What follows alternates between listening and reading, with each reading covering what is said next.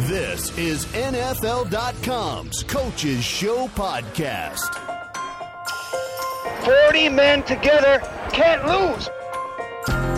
This is why you lift all them weights. Everybody grabbing out there. Nobody touching them. And now we're going. There's a gleam, man. There's a gleam.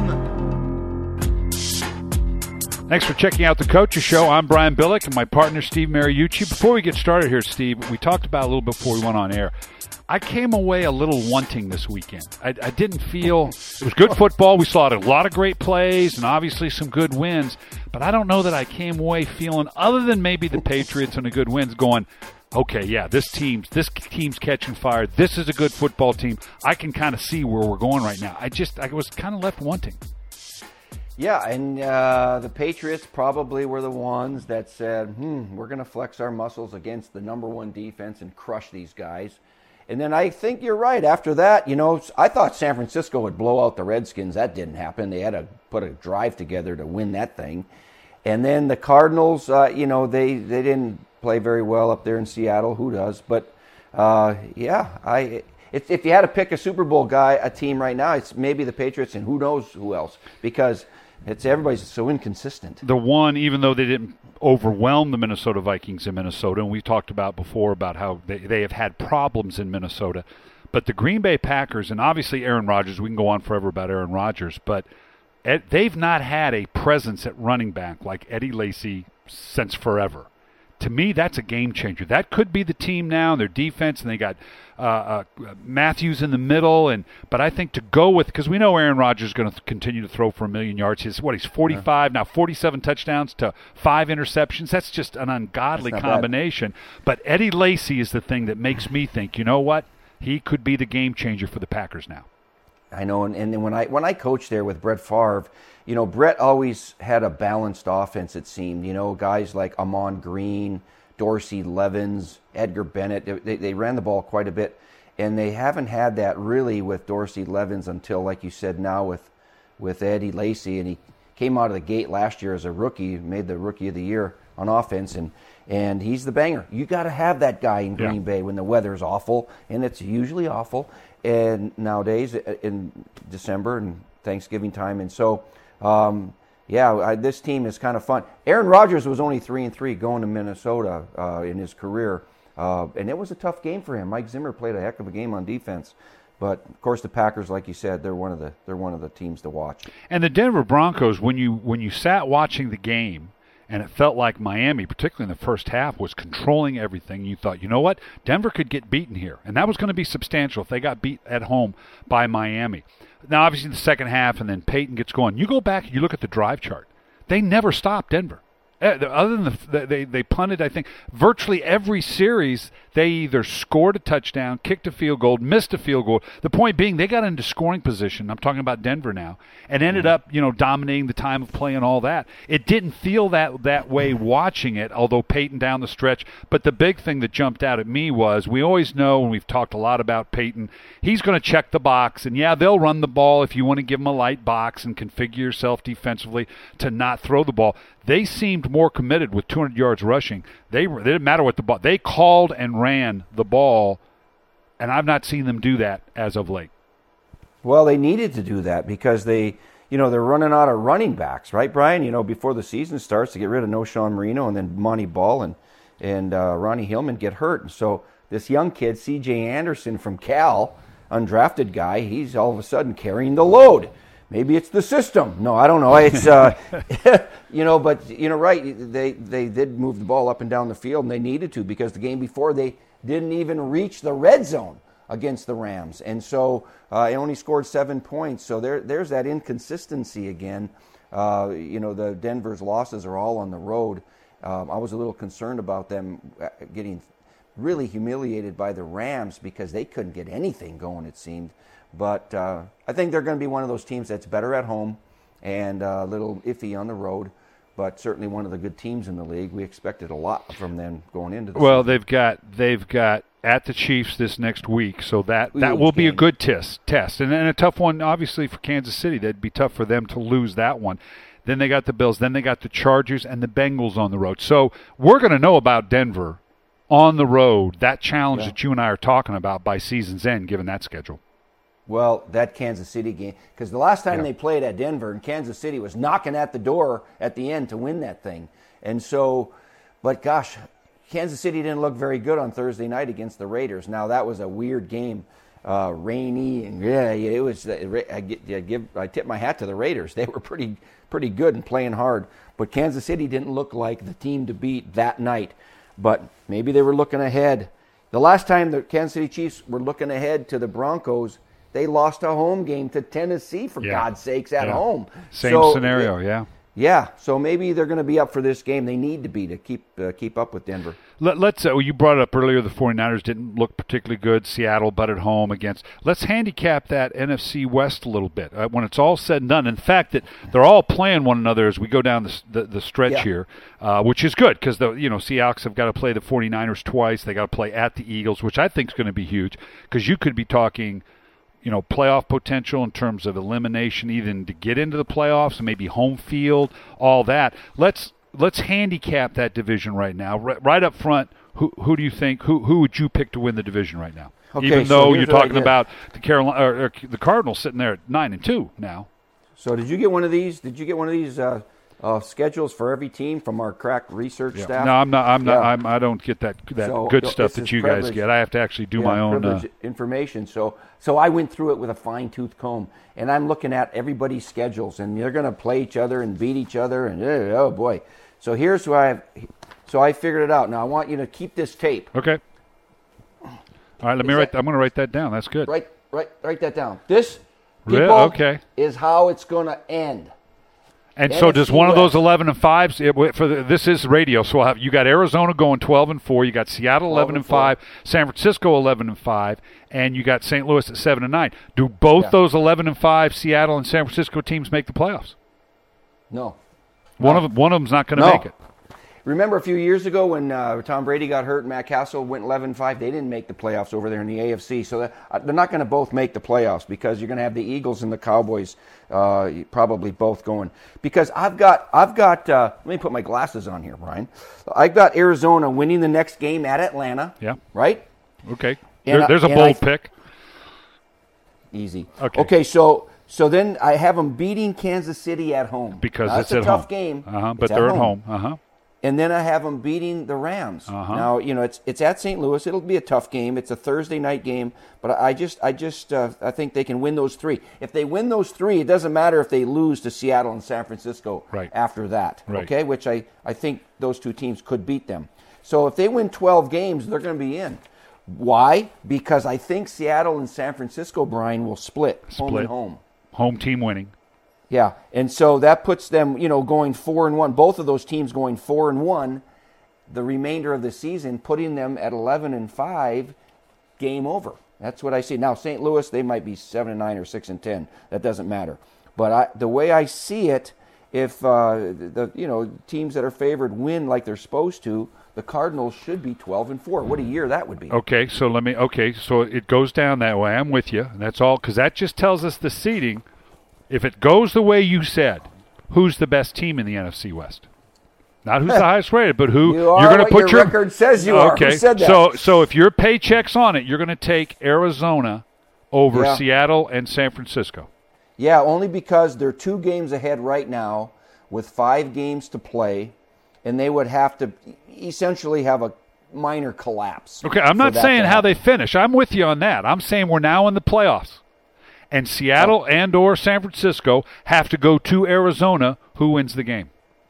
Mm. See now, now you hesitate. I'm with you because I, I tell you what, Drew Stanton. That's fine. We all know what he is. He's still a backup quarterback, and they still can't run the ball. I, I just can't see that formula doing well in the playoffs.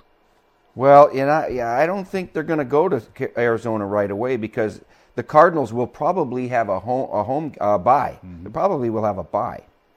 And the 49ers or the Seahawks will probably have to travel to maybe Green Bay. Nobody wants to travel to Right. In the playoffs. Right?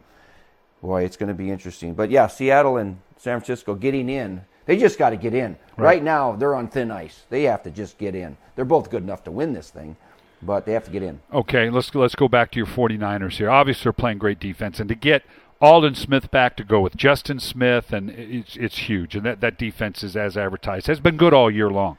They were good on defense the other day. Obviously, it was Sure. the offense. So how much better are they going to be offensively? I mean, they've got a good offensive line. They got two running backs. I know it's all Kaepernick. Is San Francisco going to come out of this kind of funk they're in right now? I don't know because their defense has played well even without Aldon Smith. You know, how, how much better are they going to be? He got a couple of sacks. He's a heck of a player. We all know that. But I, I, I'm worried about their offense scoring enough points. Now, they're a little bit lucky in that some of the playoff teams in the NFC don't score a lot of points, like, like Arizona, Right. Seattle. You know, they're defensive minded teams. So the, the offense, to me, I'm, try, I'm trying to figure them out. What are they? You know, uh, who are they? And, and uh, Anquan Boldin's a beast. We know that. Crabtree can be good. Cap is up and down. He'll miss some throws that make you shake your head. Gore and uh, Carlos Hyde are beast running the football, but I don't know what, what kind of offense they run. It's kind of a mishmash to me. It's a little bit of this, a little bit of that, and provides no consistency to me. And I don't know. I still, I still just have got a man crush on Colin Kaepernick. I just think his do? throwing action. I wish, I wish they could just take a year and say, we don't care if we win or lose. We're going to let him throw it 600 times. We're going to, we're going to have him grow as a quarterback because I think he just has that special arm. I don't know about his decision making and all those things that you, but I don't think we know because it, it, it, the inconsistency of the style that they're playing and they're doing what they got to do to win games. I get that, and so I'm just I'm just kind of talking off the top of my head here, but his sh- pure physical skills, I just get mesmerized by the way this guy throws. And Seattle, you know, they're okay. The Legion of Boom's back. They had the the group meeting and Pete, and we all, you know, we dog cussed one another, and we're okay now, and that's why we played well. well, they played a mediocre Arizona offense. I don't know that that there's that they're back defensively, and obviously offensively, it's same with uh, we all love. Russell Wilson and they're in beast mode and they can probably get on a nice run, but I don't know that I totally buy into the dominance the way we did last year about Seattle being that dominant team. Absolutely. They lost too many players in the offseason to free agency, three defensive linemen, Brandon Browner. It just they just Breno Giacomini, their tackle. They're just guys, they're just different. And so I feel a little bit bad for Russell Wilson with his receiving corps. They play hard and they play well. There's nothing wrong with Doug Baldwin. They're just dead average. They're just a dead average receiving group. Yeah, it's it's not real deep, and the tight ends hurt, and there's just you know they they're not that ex- explosive. If beast mode's not making hundred yards, then Russell Wilson has to make hundred yards. So I don't think they're going to score a lot of points. They're very good on defense. I like their scheme. Byron Maxwell coming back healthy really helps them, and Bobby Wagner came back. They need him just desperately. So boy, I, I can't wait. If the only glitch it's I see in this the scheduling, Brian, you got Se- the Seahawks traveling to San Francisco on Thanksgiving night, right? And then they they each play a game, and then they play again. I, I don't. I wish that couldn't happen in their schedule. They wouldn't shove it into a three week period. Yeah, because if you have one key guy hurt or two, Yeah. let's say your quarterback's gimpy or or your tailback's out or something, that's that's really significant to have you know to have those two games so close together that are so darn important. I wish they would split. I love playing the division games at the end of the season Right, in December. I wish the other part of that division would be like early in the season and then late in the season. Right. Not not two games within three weeks. That's that's crazy to me. Well, we talk about the progression of a Russell Wilson and, and I, uh, Colin Kaepernick. Let's talk about the progression of another guy that is, whoa, this is uh, RG3 and Washington. Of course, they they lost to San Francisco and, and barely, but that was about as ugly a performance. I did a piece on Playbook. Uh, I don't know what he's looking at. He has regressed so much as a quarterback. We did a piece, and I think Kurt did it on Game Day Morning as well. Yep. Where there's guys wide open, and they're the primary guys, and he's just not seeing them, and he's holding the ball. And I know he's been out of it a little bit, but he, I don't. he- He's got to be staring at the front because he sure as heck isn't looking at the receivers and the and the defensive rotation. I hope there's some quarterback coaches and some young quarterbacks listening to us and watching this because you just mentioned, you know, you don't know what he's seen. You know, when when I was coaching quarterbacks for so many years, if there was ever a time where I needed to have a conversation about, you know, a decision, an interception, or even a completion, didn't matter. I would the first thing I usually would say, Brian, to, to the quarterback when he came off the field is, "What did you see?" And and he needed to tell me, well, I saw the free safety move, I saw cover two, I saw the blitz, my hot was. I want you need him to see the right thing, and you are hit it right on the head. You're exactly right.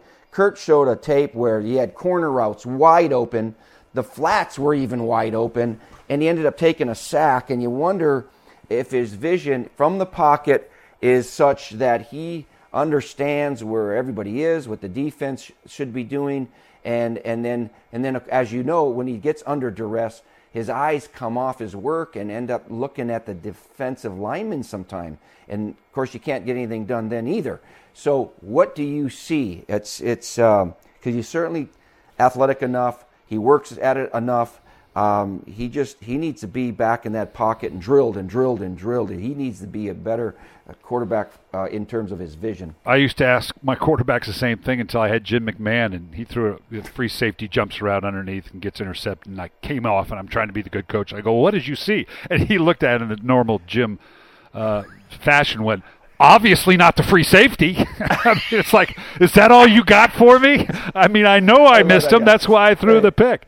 So when when he left you guys, uh, we signed him in Green Bay, right? Because we fired we fired one of our quarterbacks in the middle who checked on a play against the Vikings, T.J. Rubley. Anyway, so we brought in Jim McMahon to the Packers. And it was like, ah, oh, is this going to work with Favre? Because they're both crazy. Is it gasoline and matches, or oh is this going to be a match made? Favre and Jim McMahon in so, the same meeting room. Oh my God! This is like in November. This is like cold time. Jim McMahon shows up at our facility in a fur coat, fur coat all the way down, sunglasses on. He walks in, I'm going, oh my God, I got to coach this guy. This is going to be, I'm going to get battle pay here, combat pay. And so it was, but you know what? He was fun. He Tell was me he had something on underneath that fur coat. This time he did. Okay, yeah. this time. this time. yeah. Oh, we could... in my golf tournament a couple years ago. He did the whole the whole day barefoot. Yeah. Okay. We could we could do the whole we could do this whole podcast on on Jim Mc, uh, McMahon. No question about that. Um, you know, well let, let's let's finish off. Let's bring it full circle because last week we talked about the convers, you know, RG three afterwards, and then what Jay Gruden said, and they both kind of walked it back during the week and whatever let's talk about that relationship because we speculated before because there's always something special between the play caller and the quarterback. Not necessarily the head coach and the quarterback may be the same, but always a play caller and the coordinator. And going forward, and then watching what we saw in San Francisco, I, I'm not sure how this relationship goes forward. I'm not sure either, and and I think I, I really do think one of the reasons that Jay Gruden got the job because he's a player's coach. He's a younger guy, you know, been a player, did the arena thing, and he's comes to good genes and all that stuff, right? And I think their initial impression was that this guy would be able to salvage uh, RG3 and the commitment that they made to RG3, giving up all those draft choices, and they want him to be the face of the organization and the and the guy who runs, you know, who, who leads them. And and right now, it doesn't look like they're headed in that direction, and it's unfortunate because I th- I think a lot of both guys, um, but you know they're losing, and and RG 3 is not playing very well. You know, poor guy, he was dynamite his rookie year. He was fantastic his rookie year, and then he got hurt, and then he hasn't been the same since. Uh, he hasn't gotten his mojo back for whatever the reason it seems, and I'm rooting for him. But with Jay, it seems like they're button heads already, and and so I don't know where he goes. They keep trying to play him? I think so, but at some point, uh, with with the, in the team's eyes, do they feel that RG three is the guy, uh, or do they do they feel, hey, coach, move on? He's never going to be able to do it for us. Wow, I don't that, know the that answers. would be huge for that because, like you said, they brought Jay in for that. Could they? And uh, we both would not endorse it and and know that this thing can go forward. But does management panic a little bit and going, well, look, we brought this guy Jay Gruden in to make him better, and it didn't work. So do we have to do something else after just one year? They've done that before, Jim Zorn. I know they've done that before. Yeah, so I, ho- I hope it doesn't turn out not. that way. Let, us talk about again, just real briefly, a situation. We got to talk a little bit about Mike Smith and the Atlanta Falcons at the end of the game, the decision. And we're not going to beat up here whether it was the wrong decision because it's always looked through the prism of did it work or did it not work. Let's just talk about, and for those that saw the game, obviously calling a timeout on a third down um, that otherwise might have been called by Cleveland, so you don't bring the clock down. Then they throw up a fade on the third down. That stops the clock again. They kick the field goal, and that gives Cleveland time to come back with three timeouts. At 45 seconds, they move back to position and kick the field goal. Let's talk about the decisions, how we as coaches made that kind of decision. Let's try to talk about what they could have been talking about in that sequence of using the timeout and the play call they made. Well, first of all, you're always you, you, know how many timeouts that you have, but you also have to know how many timeouts the other team has and kind of take a guess as to how they're going to use their timeouts.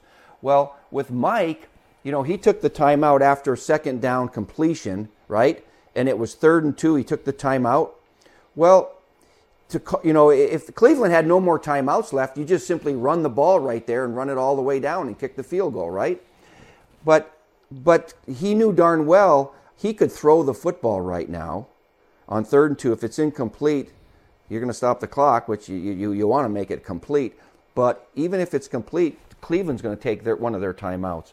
So he could have, you know, it, it was it was a situation. Mike had to say the clock's going to stop after this play, whether it's incomplete or whether we it complete it, because Cleveland's got a full boatload of timeouts, and it was just unfortunate for Mike that you know he he gave Cleveland 44 seconds. You know, you and you the, and the three timeouts. That's where your timeouts. you can look at it, and you're right. You're exactly right. You have to account for what your timeout situation is, but what is there. So they're going to be able to stop the clock.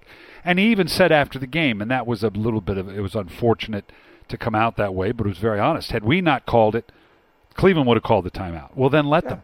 I understand wanting to have Make use one. an orchestrated third down call. He said that they they had made the decision beforehand that that was outside. You know, Matt Bryant. You know, at the end of the game, if you got to make a 60-yard field goal to win, you, you you you send him in. But I used to do the same thing with Matt Stover, one of the best kickers ever in the game. Matt, tell me your range here.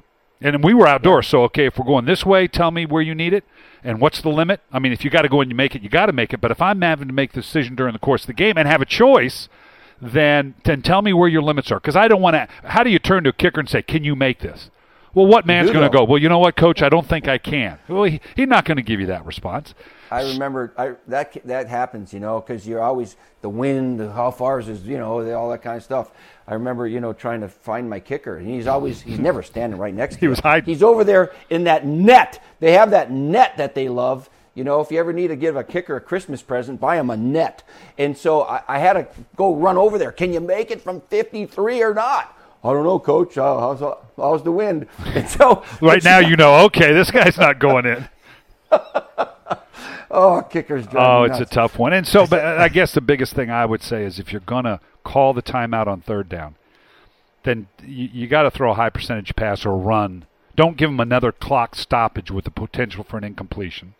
So uh, your problem was the play call, the Well, the, or- the combination of of okay, if you want the more orchestrated call, use the timeout, but then the throwing up the low percentage fade afterwards, which is also going to stop the clock. If I'm going to use a timeout, I'm going to make them use at least one timeout by running the ball or throwing a, a more high percentage pass. So yeah, it's uh, and and the fact that it turned out the other way. If he doesn't drive the length of field, kick a field goal, then we're not questioning it as much. But obviously, where Atlanta is right now, it's a tough situation for Mike Smith. Let's move to a more positive. We we both talked about that Odell Beckham. You know, we've been talking about it here at uh, NFL Network all all day long, all around the country. Greatest catch, greatest catch you've ever seen.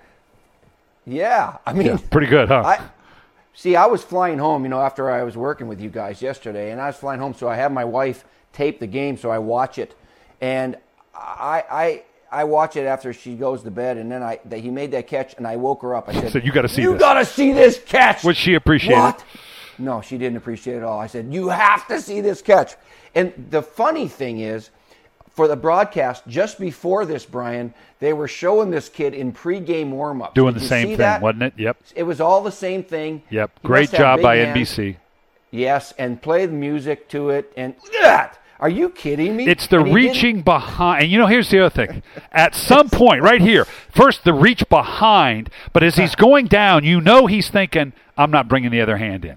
I'm not. I know what, that's that's what shocks me. Why not the other hand? because I think it's a got this. conscious going. I know I've got one of the great all-time catches ever. I'm not even. I'm going to get up. I'm not even going to touch it with my left hand. Now, when does it occur? How good an athlete are you to for that to occur to you? That you know what? I'm not even going to put my left hand on it. That's crazy. I mean, this kid has got so much athletic confidence that I just. It was unfortunate that he was hurt. He had the hamstring early in the year, and now Victor Cruz is hurt. Because can you imagine both of those guys on the field in the slot at the same time? My God, uh, they would be dynamic. Who's But who's the best? kid- Who's the best hands you ever had? Jerry Rice. Come Yeah, on, yeah. come on. Really Jerry though, I mean, he can be the greatest all time, but did he have the greatest hands? The really the best Yeah, had- hands? had of- great. You can you can see some of his one hand catches Yeah. um, on film and all that stuff. He'd pull them in, and he would do it in practice too. And uh, you know he, he was the best of all time, but he was. so I got I got to go back and do playbook with Sterling Sharpe and tell him that Sterling Okay. Sharpe wasn't the best. I'll tell you what though. Let me tell you about Sterling Sharpe, because you know he's nuts. All right, and so, but Sterling Sharpe grew up as a quarterback. He was recruited to South Carolina. He was a quarterback, okay, and then eventually became a wide receiver. So Sterling Sharpe, you know how hard he works.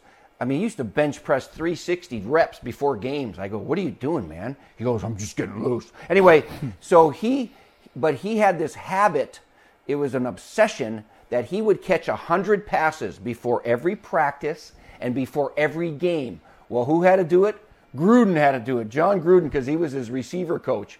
And and it was like Gruden would go, "Oh my God, His arm just limp, yeah. I have to do this again." and so, but Sterling, you know, high catches, low catches over here, pa, pa, pa, all the different catches, and he was a fanatic that way. But he had great hands, man. He didn't drop many passes in games. He Well- was. hmm. How about you? Yeah, well, Cris Carter, you know, I had Chris for nine Sure. years, and the same thing. It never ceased to amaze me through his entire career that Chris, after practice, and I'm the same thing. I wore, I didn't have to throw it, but I wore my hand out, and my arm out with the jugs machine every uh-huh. day after practice, one-handed, right-handed, left-handed, back turned, high, Sure. low. I mean, three three times a week, he'd get on that jugs machine to end practice and work on those eye-popping one-handed grab. And then he had such great body presence and the ability, you know. And I had Randy Moss, of course. Randy, that was just a sheer freak of nature in terms of what he was able to do in terms of catching the ball. But Cris Carter probably had the best hands of any receiver that, uh, you know, we're lucky to be around guys like that. And it's just an innate sense. They just see the ball. I'm convinced they see the ball differently than you and I. They don't know anything different because they've been their way their whole Well, life. They just you see know- it. It must be as big as a basketball to them. Yeah, they can track the ball and all of that, and you know there's something natural about it too. Some people though think they come out of the womb catching balls. These guys work at it. They work at it. Yeah, and that's- like that's the crazy too. Yeah. And and the young people got to recognize that that you can have that innate ability, but to to work at it like you talked about Sterling. I had Shannon Sharpe the same way, his brother, obviously, and Shannon had great hands and just had a sense for it and a, a sense of body. You know where the ball was compared to my body, and just had that that unique sense. So we were lucky to be around great players like that. Well, thanks for joining us for the Coaches Show. Uh, make sure you check us out every week at the same time. Also streaming on NFL.com.